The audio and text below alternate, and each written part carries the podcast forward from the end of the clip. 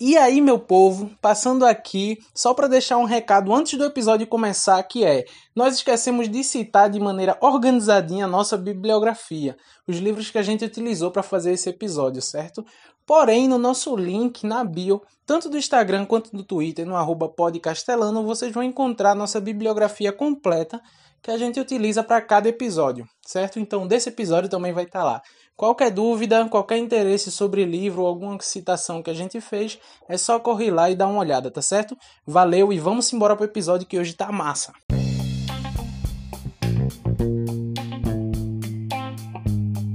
E aí, meu povo, tá começando o Castelano Podcast e hoje, com o nosso episódio introdutório, estaremos iniciando nossa série sobre políticas de memória. Estou aqui com a vanguarda revolucionária já conhecida por vocês, o camarada Edmilson Júnior.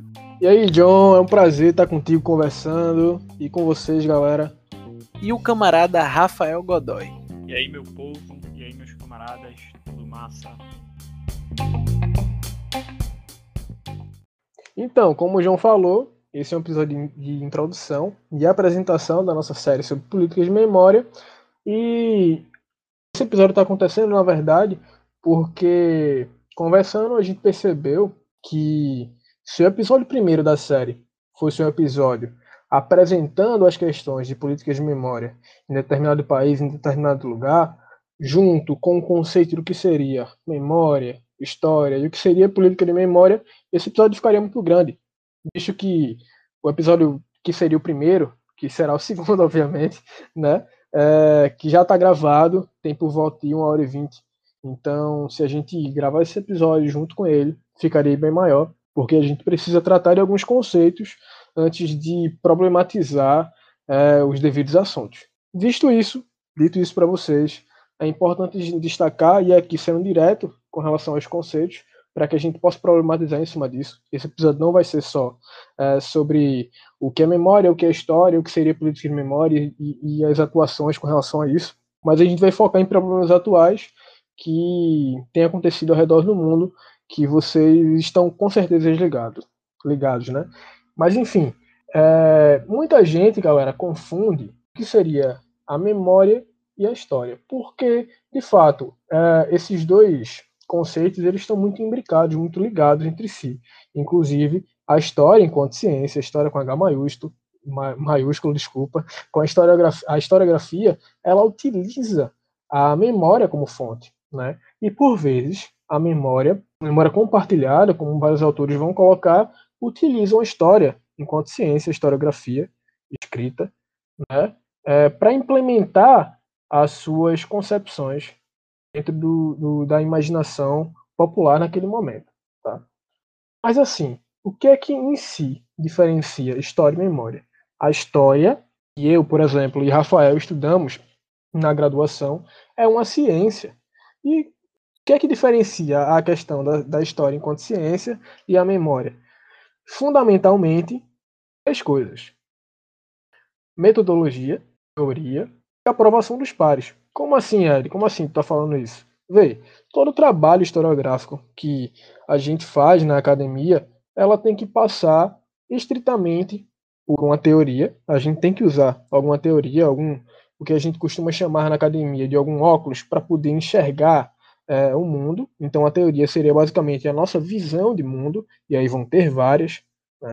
A gente vai ter que usar uma metodologia que esteja de acordo com a teoria, para não ter nenhum conflito teórico-metodológico, e a nossa pesquisa fique girando, né, em, em, em torno de um parafuso e não chegue a lugar nenhum. E, depois disso, a gente tem que passar por uma avaliação, né, e essa avaliação é feita por nossos pares. Então, todo esse processo aí caracteriza, ou não, uma produção como científica. E isso é o que valida as nossas pesquisas, né? E aí eu estou falando não só de ciências humanas, tá, galera? Eu estou falando de, de ciência de maneira geral. Toda ciência, ela passa por esse processo. Óbvio que vão haver algumas diferenças com relação à humanidades, à natureza e às ciências exatas. Mas, enfim, a memória, ela não tem essa, essa, uh, esse processo, né, escalonado, talvez, com relação a esse processo, na verdade, crítico, com relação à construção de narrativas. A memória, ela não se preocupa com isso. A memória, na verdade, ela é fruto de, de, de uma construção que está muito baseada, não com, por exemplo, com relação à história, não com uma análise crítica do passado. A memória está, sobretudo, ligada ao presente. Como assim a memória está ligada ao presente? Galera, a memória ela não é, é, em síntese, né, um... E aí, o que a gente vê, por exemplo, em muitos desenhos animados, uma gavetinha em que a gente é, guarda informações. A memória, por si só, ela é lacunar. Como assim lacunar? A gente, enquanto indivíduo, a gente não lembra de tudo o que aconteceu e, por vezes, ou a gente censura o que aconteceu de acordo com os nossos próprios anseios, ou a gente esquece, sobretudo por uma questão até de superação, com relação, por exemplo, a traumas é, pessoais ou coletivos. É necessário esquecer daquilo ali para que a gente possa seguir adiante e tal, e etcétera. Né? Isso é muito comum, por exemplo, com pessoas que, sofre, é, que sofreram traumas, por exemplo, com o regime nazista, ou a ditadura militar, e essas pessoas é, não buscam falar sobre isso, para esquecer e tentar superar esse trauma. Então, a, a memória, é, ela não é, como eu disse, um, um arquivozinho que a gente guarda informação, tá? Ela é lacunar e ela é construída com relação ao tempo. Como assim? Veja, perceba, em determinado momento da história, inúmeros é, acontecimentos políticos, culturais, sociais acontecem, né? E elas evocam determinados pontos históricos. É muito comum, e aí eu vou citar aqui é, o que aconteceu em, de dois mil e quatorze para dois mil e dezoito, que foi o reaparecimento de inúmeros ufanistas, de inúmeras pessoas que é, diziam que a ditadura militar foi benéfica, que a ditadura, a ditadura militar, militar ela trouxe progresso para o país e que ela construiu uma contra-revolução comunista. A maioria dessas memórias ela tinha, tinha sido deixada de lado, ou pelo menos colocada à margem do cenário político é, desde o início dos anos dois mil, ou pelo menos sendo, indo mais a fundo, e com medo, inclusive, de ser leviano, é, desde o fim da ditadura militar em oitenta e cinco, quando, em oitenta e cinco, e principalmente quando se constitui, quando se constrói a Constituição Cidadã, em oitenta e oito. Essas memórias elas tinham, tinham sido deixadas de lado por, porque, desculpa, tinham sido deixadas de lado porque a cultura política ela havia sido mudada, né? A construção, a forma de pensar política estava é, muito mais voltada para o âmbito da democracia e a tentativa de se construir isso no país. Só que com as diversas crises políticas e econômicas que estavam acontecendo no país, esses grupos reacionários se acenderam, buscaram e reaviver, é, é, é, tentaram reconstruir essa narrativa. E muitas pessoas, velhas ou novas, seguiram esse padrão de memória, sabe? Então, a memória, e aí tentando resumir, é, nesse sentido que eu expliquei, nada, nada mais segue do que um gancho do presente para a tentativa de reavivamento de algum pensamento. E aí a gente tem inúmeros conceitos dentro, dentro desse prisma de memória, que a memória ela não é só uma questão individual, tá? Não, não é só as nossas percepções do que aconteceu individualmente ou com um determinado grupo familiar ou tribal no qual a gente vive, entende? A memória ela também pode ser compartilhada, inclusive é um termo muito usado pelos, pe- pelos pesquisadores hoje em, alter- em alternativa ao termo de memória coletiva, porque o termo memória compartilhada traz para a gente o sentido de que as memórias elas são é, essencialmente não, tá? A palavra essencialmente é um problema, mas as memórias elas são individuais e elas passam a ser compartilhadas e constroem de fato uma memória, uma memória, desculpa, é, compartilhada, né? É, no sentido de que várias pessoas é, constroem a memória sobre determinada coisa compartilhada com um grupo de pessoas, o que é muito comum. Como, por exemplo, a esses reacionários que acreditam que a ditadura militar ela foi diferente do que aponta a historiografia. E aí o ponto-cheque. A grande diferença entre memória e história, nesse sentido, é que a historiografia, a história, traz um, um, uma análise crítica do passado e a memória ela busca, é, por vezes, o enaltecimento ou a depreciação de alguma pessoa, de algum, no caso, personagem histórico, de um evento histórico. A historiografia ela não está preocupada com isso, está preocupada em, em analisar criticamente aqueles eventos, né? E aí, por isso, que a gente te, deve ter muito cuidado, sobretudo nos discursos políticos, em entender quem, quem fala, quando fala e por quê, e sobretudo o que aquela fala traz, né? Porque é muito comum, por exemplo, é, e aqui citando entrevistas no Roda Viva, é, por exemplo, é, pessoas, personagens políticos, sobretudo à direita, que colocam a memória do tio, avô, neto, não sei o quê, para justificar é, determinada característica de determinado regime, sabe? Chamar de autoritário, chamar de, sei lá, totalitário, entre outras coisas. O que a gente é, não pode é, aceitar. Considerar que, beleza, aquela memória ela pode ter sido verdade, mas é, é aquela questão. Foi a memória individual daquele, daquela, daquela pessoa que pode ser compartilhada por inúmeros indivíduos, mas não passa pelo crivo científico da historiografia, que é o que tem que ser validado. Beleza? É, e tem também esse lance da memória individual, né? Inclusive, muitas vezes utilizado na história oral, mas que é um, um, um método, né, para pesquisa em história, que tem, perpassa sobre toda uma análise e tudo mais, logicamente, porque essa memória individual, ela normalmente passa por uma questão de, do lugar social o qual aquela pessoa está falando, né? Então, quando a gente fala, por exemplo, de ditadura militar, tem gente que não viveu a, a relação podre da ditadura militar, diríamos, porque não eram pessoas ligadas a movimentos políticos, não eram pessoas que, que estavam ali relacionadas à, à conjuntura diretamente, mesmo que participante, claro, porque a gente sabe que todo mundo participa do processo político, consciente ou inconscientemente, mas que não estava ligado diretamente a, a uma resistência, por exemplo, à ditadura militar. Então, não necessariamente a burguesia, porque a burguesia a gente sabe que não sofreu com a ditadura militar, inclusive apoiou, mas a relação de pessoas que não estavam diretamente é, ligadas a isso. Então, essa questão da memória é, individual também perpassa esse lugar social do qual a pessoa está falando, né? É, e aí, se eu tiver falando alguma besteira, os camaradas aí me corrijam. Não, eu super concordo com... Eu acho que nem se trata também de se concordar ou discordar, uma vez que Edmilson colocou tudo certinho dentro dos, dentro dos moldes da discussão científica sobre o assunto, entende? E é importante também ressaltar o papel que as próprias instituições elas têm dentro desse processo, sabe? Não sei se os camaradas ainda vão discutir isso mais posteriormente, é, e a gente vai parar para falar só sobre isso, só que é importante a gente pensar isso até, até dentro dos moldes da discussão que Althusser traz para a gente no livro Ideologia e Aparelhos Ideológicos de Estado, que, que é justamente esse papel de construção de uma, eu não diria mem- memória coletiva, sabe? Mas eu diria de, um, de uma narrativa sobre os acontecimentos históricos e tudo mais, sabe? É, e, que, e que a gente basicamente ignora, sabe? Que a gente não, mas muitas vezes a discussão, tanto acadêmica quanto no, no âmbito da política, ignora. Tipo, qual o papel das instituições dentro disso? Qual o papel de uma estátua? Por exemplo, um assunto mais recente, um, um exemplo mais recente dentro disso. Qual o papel de, de um museu dentro disso? Qual é, da cidade de vocês, por exemplo, tem quantos museus? Na minha mesmo tinha um e fecharam, sabe? É, e a gente tem uma das igrejas mais antigas do Brasil, aqui do Nordeste. Do Brasil não, do Nordeste.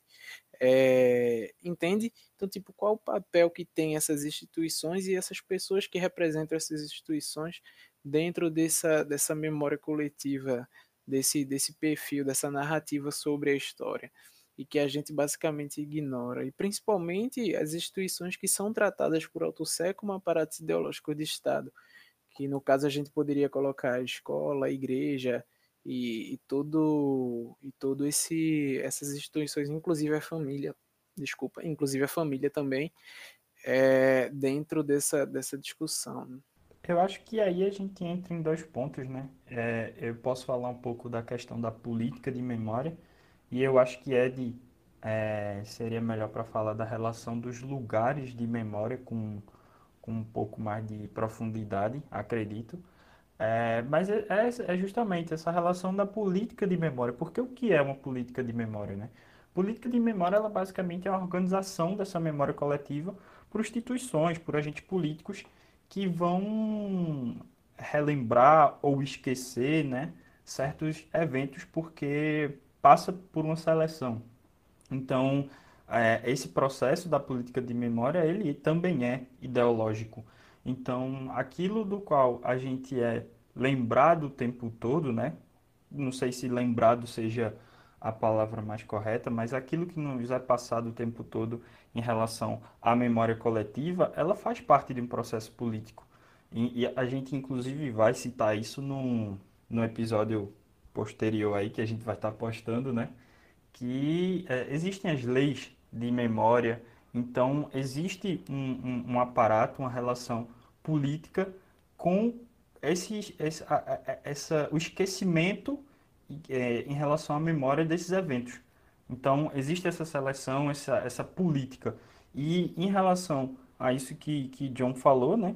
É, em relação ao, aos lugares de memória, como museus e tudo mais, eu acho que Ed pode explicar melhor a participação desse processo nas políticas de memória e na construção de uma narrativa. Eles colocaram muito bem, né? Porque é, é essencial para a gente pensar a política de memória a questão dos lugares de memória, né? Porque isso se constitui, os lugares de memória, de diversas formas, né? Os lugares de memória são os arquivos, né? Que nós, historiadores, estamos lá como, como ratos comendo aqueles papéis velhos, né, fotografando, digitalizando para poder pesquisar. São os museus, as bibliotecas, enfim, os monumentos, como o John citou aí, com relação às estátuas, né, não são monumentos. Estátuas são monumentos, mas nem todo monumento é estátua, né, enfim.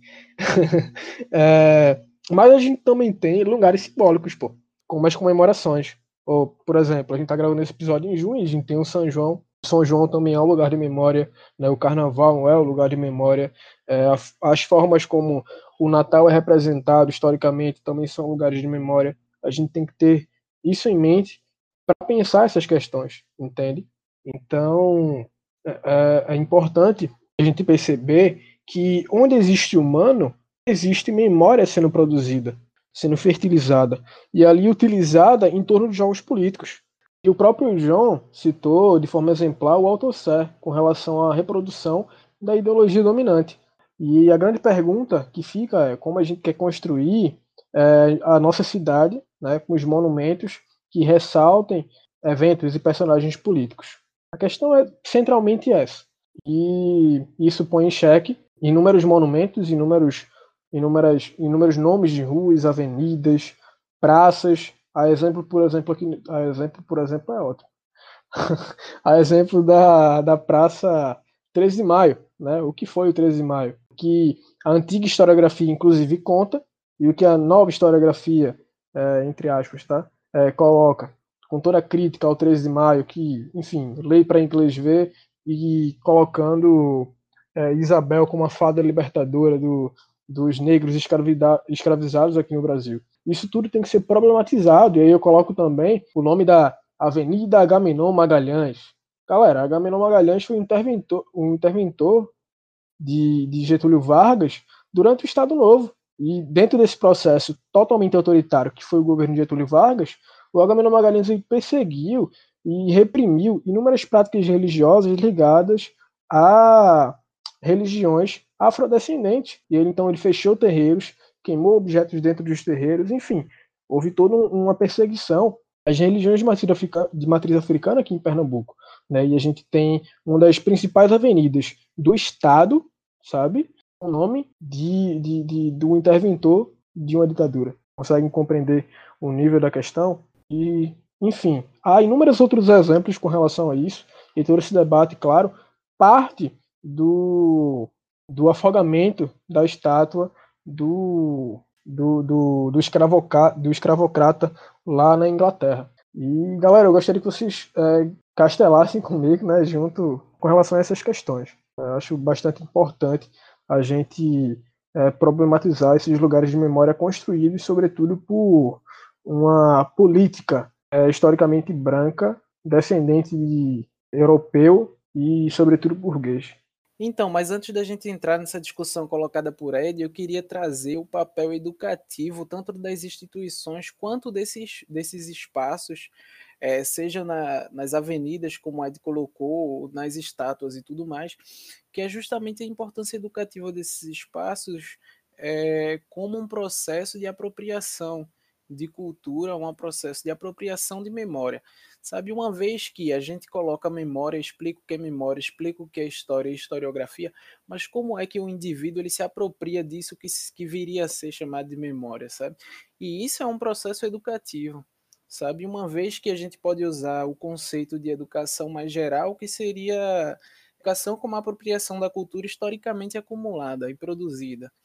Sabe? Então, tudo, todo esse conhecimento produzido no, no, na história da, da humanidade, ele é acumulado através de certos, certos me- mecanismos, e um deles é a historiografia, diga-se de passagem, é, esse lance da história escrita e tudo mais, e que a gente tem que ser, e, e que a gente utiliza instituições e, e espaços para que, para que as pessoas se apropriem dessa, dessa cultura produzida e acumulada.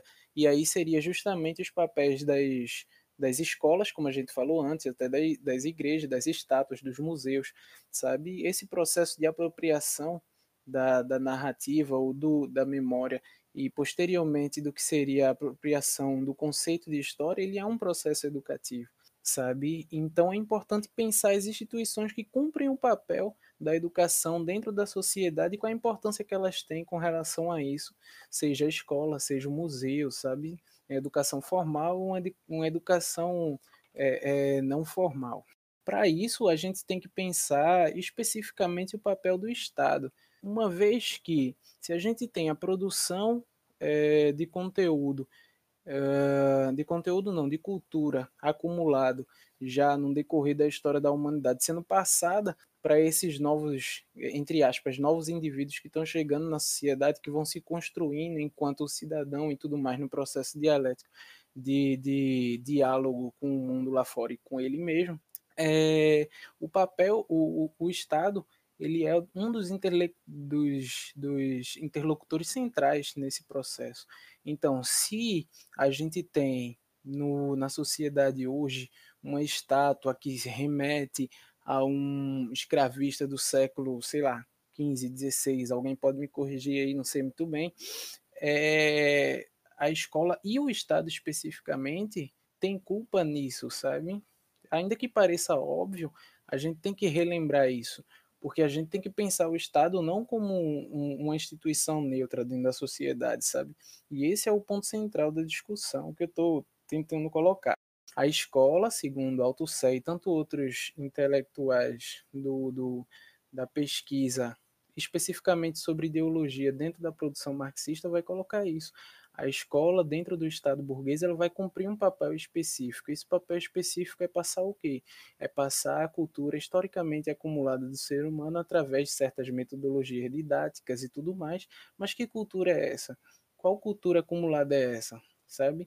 É aquela cultura do, do, da, da periferia do capitalismo? Não é. Que a gente aprende o quê? Eu, particularmente, sei muito mais história da Europa do que a história do Brasil. E eu aprendi isso tudo na escola.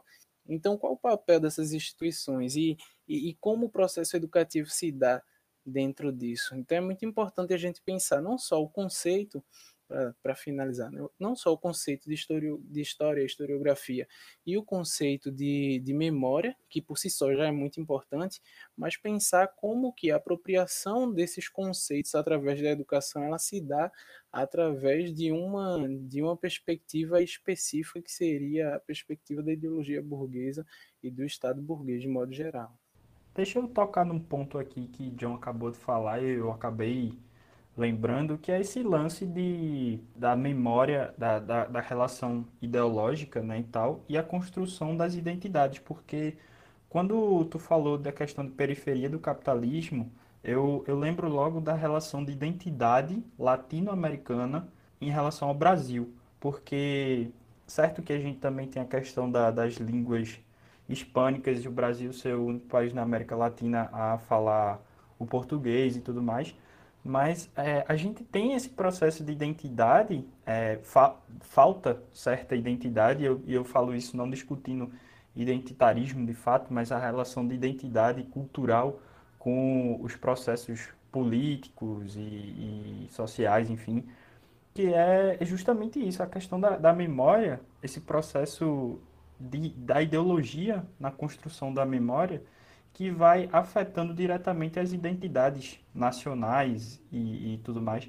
que é em relação ao Brasil e América Latina. Eu, eu lembro um pouco disso, né? E, e, e aí a gente também vai entrar nesse debate de como essa memória ideologicamente formada, né, com a questão da política de esquecimento também, a gente não pode esquecer, é, vai, vai interferir diretamente na, na relação social, né? É, é, é interessante, é óbvio, claro, mas é também interessante destacar esse processo porque a gente vive é, numa sociedade de, de, de racismo estrutural e tudo mais, racismo individual. Então, existe todo um processo que a memória contribui para gerar essa, essa relação. E, e Edmilson, como fala muito de, de representações e tal, eu acho que ele pode destacar isso de, de uma forma mais bem elaborada, né? E é interessante, só, só um pontinho, um pontinho antes de Edmilson entrar, desculpa, desculpa aí, Ed, por causa disso, mas é justamente remontando a discussão de como que isso é colocado especificamente através de construção de aparato ideológico de Estado, uma coisa que a gente já falou no começo, que é a gente não aprende isso levando porrada, sabe? Porque se pensa muito, ah, porque... é muito, muito caso da produção liberal sobre os processos é, do século vinte, especificamente os processos do leste europeu e das experiências socialistas. Ah, não, porque ali existe uma manipulação e não sei o que lá, e você não aprende isso da maneira correta e não sei o que. E que maneira correta é essa?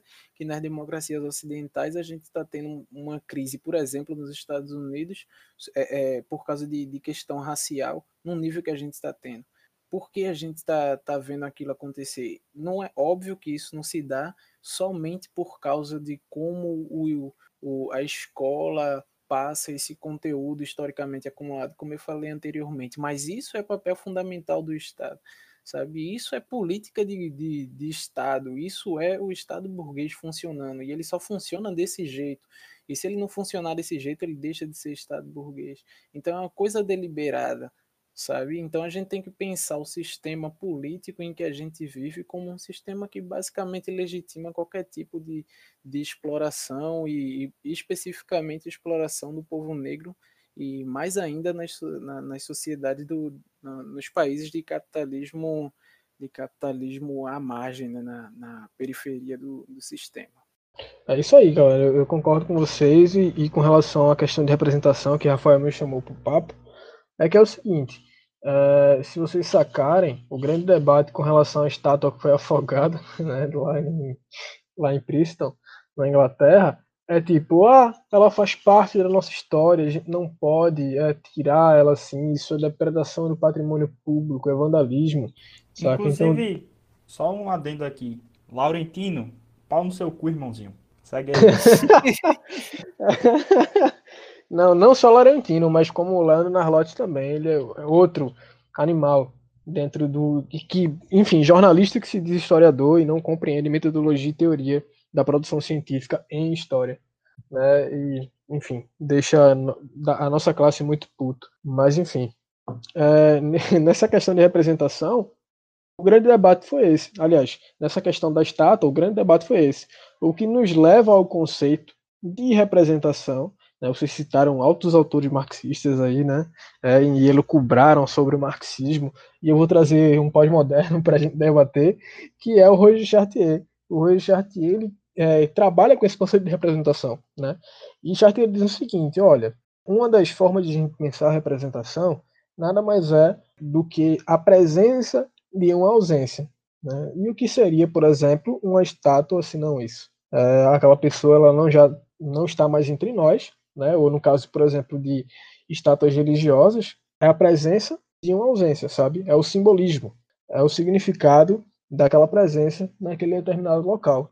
Então, qual é, o, qual é a, a, o significado disso? Qual é a representação disso para o público quando a gente tem, por exemplo, um comerciante escravocrata em praça pública, no meio de nós, de forma alta, exemplar, sabe? No sentido de tipo grande, com uma escultura muito bela e etcétera, É, no meio de nós, a gente comendo pipoca e jogando milho para os pombos. Saca essa ideia? É muito... É, é, eu não vou dizer que é paradoxal, porque não é, sabe? É muito claro a, a imagem que se tem ali, poucas pessoas conhecem, e aí também vai uma crítica com relação à construção dessa política de memória com relação aos espaços públicos, o que talvez vá um pouco mais adentro do que a gente considera dentro do marxismo como Estado burguês. A gente está falando aqui de pequenas forças políticas no sentido de construção da memória de determinados locais, né? Com certeza vocês, camaradas, moram em cidades diferentes, é, frequentam espaços diferentes dentro da cidade de vocês, e tem vários lugares com nome de pessoas, né, é, que vocês ficam, tá, beleza, tipo, sei lá, rua Professor Nilo Pereira, saca? Então, quem foi esse cara, sabe? Isso não é evidenciado, isso não é colocado, seja na placa, seja em algum lugar. Não é construída, de fato, uma memória em relação aos lugares, em relação às pessoas, a importância desses determinados personagens históricos, políticos, enfim, saca? Então, é, é importante é, atentar para isso e tentar construir, junto com os nossos representantes, uma, uma, de fato, né, construir de fato, uma política de memória com relação à história da nossa cidade, do nosso, da nossa cidade, do nosso estado e do nosso país. E ressaltar, obviamente, e rechaçar os personagens, né? É, e aí entendam, por favor, né? Porque eu falei de memória e de história, e, o, e a ideia da história é analisar criticamente, é exatamente isso, analisar criticamente os papéis desses personagens. E aí, claro, é ressaltar quem deve ser ressaltado e rechaçar quem deve ser rechaçado. Uma, da, uma das questões de análise que a gente pode fazer, inclusive, é nas formas de se, de se é, colocar essa memória, né? de, se, de, se, de selecionar essa memória. Porque, por exemplo, um dos argumentos desses caras aí, principalmente Laurentino, é que não, que isso é documento histórico. Beleza, mas é, como a gente pode de, é, documentar, né? Colocar como memória uma, uma, cidade, uma sociedade escravocrata? Rafa, deixa eu só te interromper aqui rapidinho, para a galera que não está ouvindo, que talvez não seja da área de história, não tenha lido Laurentino ou, ou Leandro Narlotti. Laurentino, se não me foge a memória, ele é jornalista, mas ele não é historiador, sabe? E ele escreveu aquela trilogia que é muito conhecida, mil oitocentos e oito, mil oitocentos e vinte e dois e mil oitocentos e oitenta e nove, remetendo a datas importantes aí, desde a chegada da, da família real, em mil oitocentos e oito, vinte e dois, independência, e oitenta e nove, república, tá? É, não leiam. Que, inclusive, eu tenho os três... E eu tenho Eita, certa John, vergonha, me mata. Porque eu aprendi Meu que Dom Pedro estava Meu se Deus, cagando, John. Um bocado de coisa oh, assim. John. Mas Deus. É engraçado, velho. Eu tava... E o Laurentino... O... Ah, fala, desculpa. Não, tô suave, não. Terminou aqui mesmo. E o Leandro Narlotti... E o Leandro Narlotti, ele é o famoso escritor e organizador daqueles guias que são, meu Deus do céu, guias politicamente... Guia Politicamente Incorreto da História do Brasil... da história da América Latina, da história do mundo, né, que visa, para ele, né, fazer uma revisão da historiografia, trazer um, uma história politicamente incorreta, só que tipo, sem nenhuma metodologia, sem nenhuma análise com relação às fontes primárias do processo, sabe, que é o que nós historiadores fazemos. Claro, dentro do, do fazer história, há revisões bibliográficas, só que, fundamentalmente, a gente trabalha com fontes primárias, e ele não faz isso. Exatamente, e obrigado aí, meus camaradas, pelos adendos. É, enfim, voltando a esse, esse papo de formas de seleção da memória, diríamos assim, porque a política de memória, ela faz exatamente isso, ela seleciona as memórias, então tem uma política também de esquecimento. É, por que não, por que exaltar, né, como, como esses caras colocam, é documento histórico e tudo mais? Então, por que exaltar a imagem do opressor diante do oprimido, por exemplo, da sociedade escravagista? A gente pode fazer dessa memória uma memória é, diferente desse, dessa questão, porque isso gera, basicamente, um silenciamento daqueles povos que foram oprimidos, principalmente o, o, o povo negro, né? E que foi escravizado nos processos coloniais. Então, quando se exalta a imagem, por exemplo, de um mercador de escravos, né, de um comerciante de escravos, por que não exaltar um escravo que foi importante para um processo de libertação, diríamos assim, sabe? É, eu não sou especialista na, na temática de, de colônia e tudo mais, mas é, uma, é um questionamento que acho que qualquer um poderia fazer em relação a isso. Por que não exaltar o, é, a relação do oprimido como forma de resistência e exaltar, sim, o, o opressor, né? Porque é justamente o que eles, esses caras estão falando. Não, porque isso é um documento histórico. Beleza, a derrubada dele também pode ser um processo de memória. A derrubada dele também é um documento histórico, né? A gente o tempo todo está fazendo, está arquivando isso, basicamente. Principalmente hoje, que a gente tem acesso a muito mais coisa, a foto, né, e tudo mais. Então, é uma, é uma questão que a gente pode repensar diante desse, desses processos que têm acontecido aí. Justamente, e é justamente por causa de uma compreensão equivocada, eu imagino que deliberadamente, eu coloco como deliberadamente, já que a gente já explicou um tanto de coisa antes disso que eu estou falando agora, então já deixei claro que eu, que eu acho esse processo um processo deliberado de esvaziamento de conceitos e de apropriação desses conceitos de outra forma, entende? Então, o que é a história, o que é o, o ser humano e, e qual o papel dele dentro, de, enfim, do mundo de maneira geral. O ser humano se, se diferencia basicamente dos, dos demais seres da Terra, por assim dizer, como eu já coloquei anteriormente, porque diante da natureza ele se pronuncia, sabe? Então, diante da natureza ele age e age através do trabalho. Então, o que é a derrubada da estátua?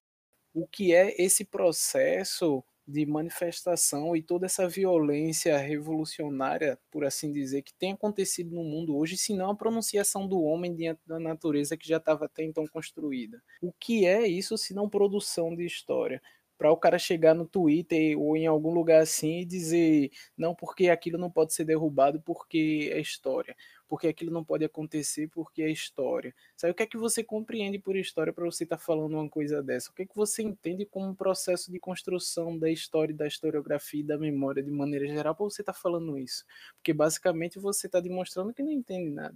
Como é que eu só me constituo ser humano me pronunciando diante da natureza e essa pronunciação que eu estou fazendo, derrubando uma coisa que é iconicamente a representação da escravidão, que foi um processo tão doloroso e revoltante na história da humanidade, e você diz que isso não é história, sabe? Deixa até uma pessoa muito pistola da vida.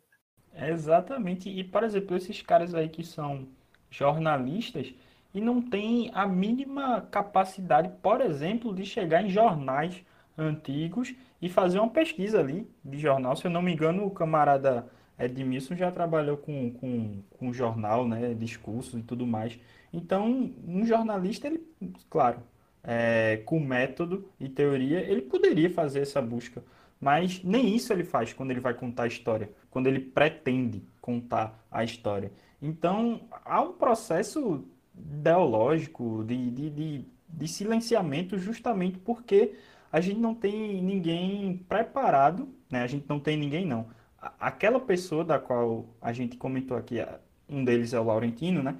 É, não está preparado para fazer uma coisa dessa e não consegue fazer uma questão mínima, que é chegar e pesquisar da forma mais, É, diríamos, do, do mínimo de capacidade para a pesquisa. Então acaba colaborando para esse processo de, de silenciamento e ainda dá uma opinião do tipo, não, isso não pode derrubar porque é documento histórico, então vamos deixar a estátua de um mercador de escravo aí porque é história. Ah, vá, vá. E o intuito dele não é esse. É, não, eu, não, eu, não, eu não posso vá, vá. continuar, porque senão o processo vem. Não só tem muita falta de capacidade, quanto o intuito dessa galera não é esse, sabe? O Estado burguês, ele se mantém, o sistema capitalista se mantém justamente através do processo de construção de uma memória coletiva e de uma, de uma, eu vou colocar de uma forma bem vulgar, mas de uma ideologia no senso comum, assim, sobre determinadas coisas. A democracia, na democracia não existe, não existe violência, um exemplo disso, tá ligado? Ou, basicamente, aquela estátua é algo que não pode ser maculado, sabe? Essas coisas, elas, elas não são ditas, elas não são afirmadas, não chegam em jornais, não chegam em meios de comunicação de forma... É, porque o cara não sabe o que é que ele tá falando, ele sabe o que ele tá falando, ele tem uma vontade a fazer isso, sabe? Essa que é a mágoa. E aí, colocando como exemplo o Leandro Narlotti, que é o cara que Laurentino ainda leva no banho-maria, com certeza, levo, sabe? Pelo amor de Deus, fala isso. Levo. Mas é porque você não leu Guia Politicamente Incorreto.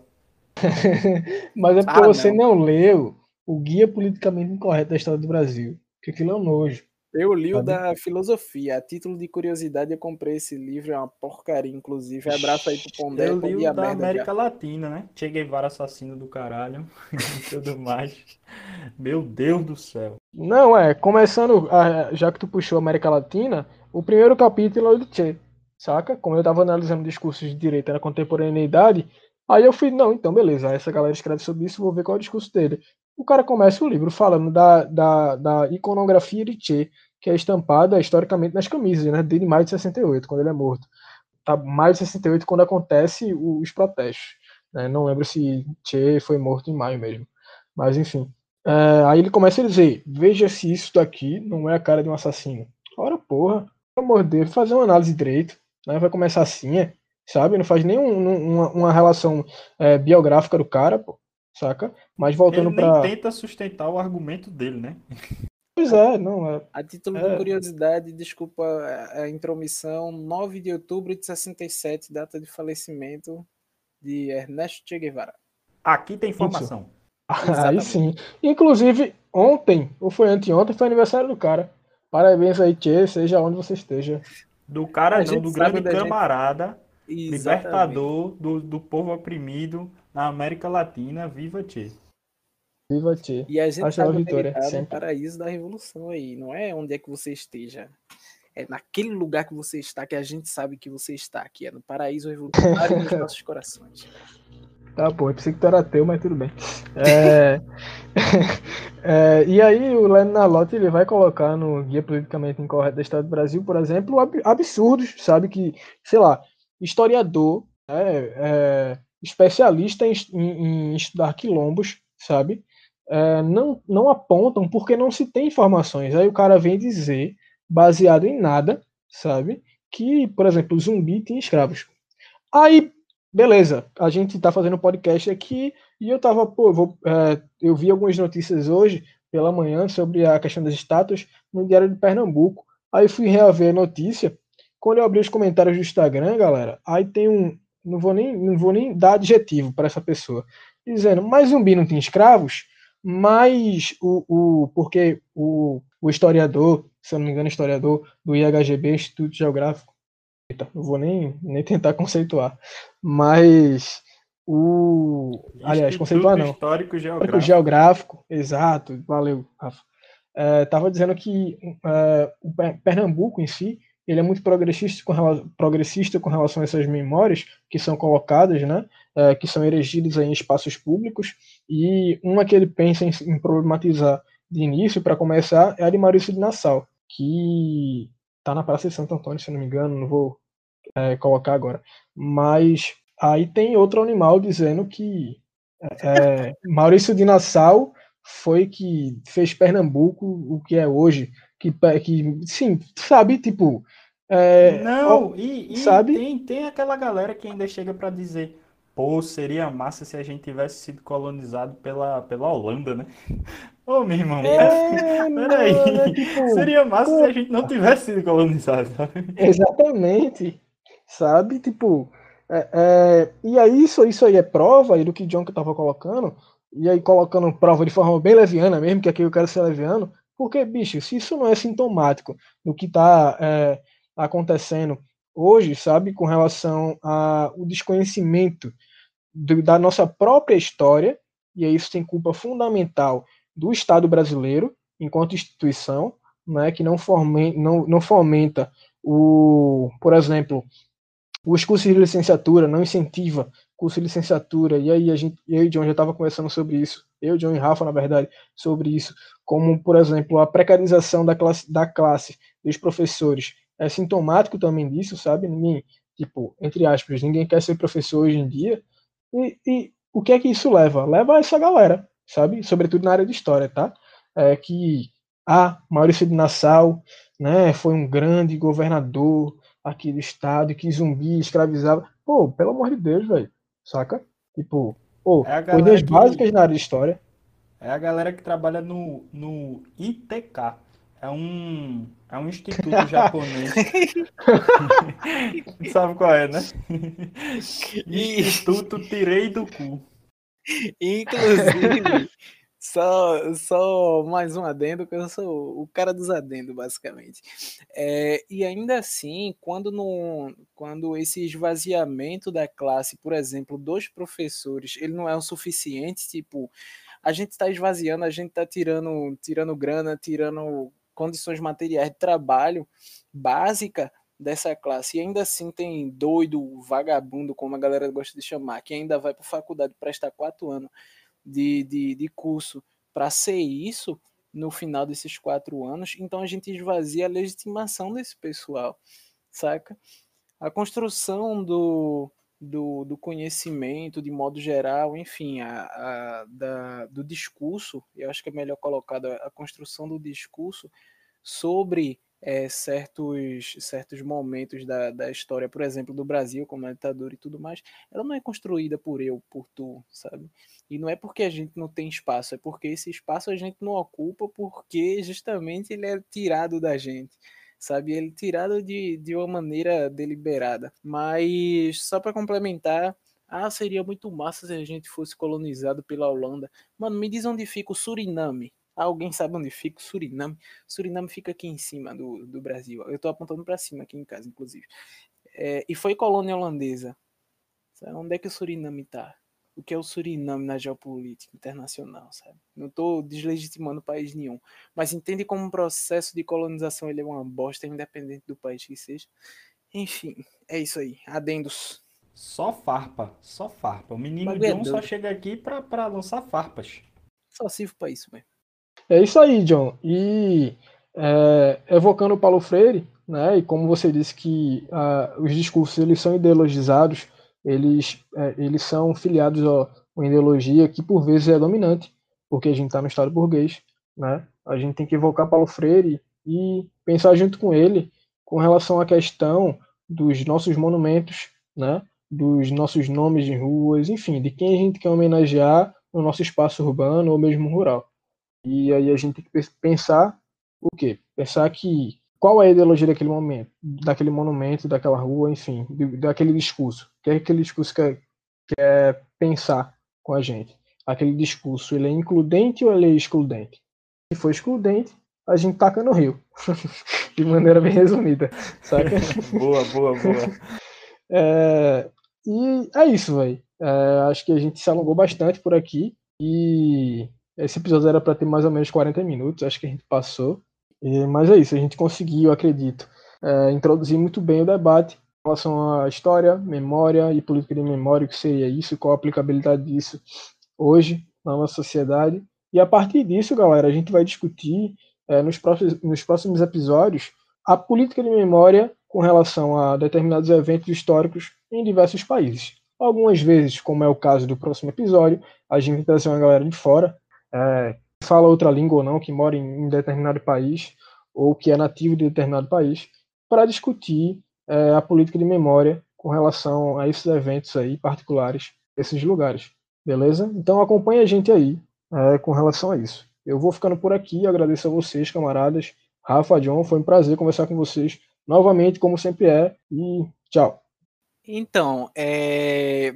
eu só queria deixar um ponto aqui antes de me despedir, que é, eu sou o pedagogo mais avesso à evocação de Paulo Freire como um, um cara que tem umas frases prontas, só que não tem como fugir disso, porque o cara era, era bom. E eu queria me utilizar dela, de uma frase dele também para me despedir, que é, não confunda a reação do oprimido com a violência do opressor. Joga a estátua no rio. Se forem lá e tirar com o negócio... com, com guindaste, joga o guindaste no rio. Isso é a reação do oprimido, ela tem que ser legitimada, e é uma, uma violência, uma reação que tem que ser considerada pelo que ela é, uma reação a, a, da, da violência da, dos opressores. E é com a frase de Paulo Freire também, do modo mais clichê do mundo, que eu me despeço. Agradeço ao camarada Ed, camarada Rafael, você que está ouvindo a gente até aqui, e tchau, até a próxima. É, eu me sinto meio obrigado a mandar um Paulo Freire aqui agora, como eu não tenho nada relacionado ao tema, eu falo assim, né? É, aquela, aquela clichêzona mesmo. A educação muda pessoas, pessoas mudam o mundo. Fica aí com a reflexão, porque, porque os camaradas aí falaram um bocado, eu também tinha que lançar uma brava também, né? Mas é isso. É, a gente vai ficando por aqui. Gostei muito de discutir isso aí com vocês, camaradas. É, um grande beijo no coração de vocês e um grande beijo no coração de quem está ouvindo a gente. É, não esqueçam, inclusive, de acompanhar a gente nas redes sociais, no arroba podcastelano, no Instagram e no Twitter, para caso você queira fazer uma interação aí com a gente, propor debates, propor é, temáticas e corrigir a gente em algo que você acredita que a gente, que a gente errou aqui. Então é isso, interagir de forma geral. Arroba podcastelano no Twitter e no Instagram. Um grande abraço, um grande beijo, tchau.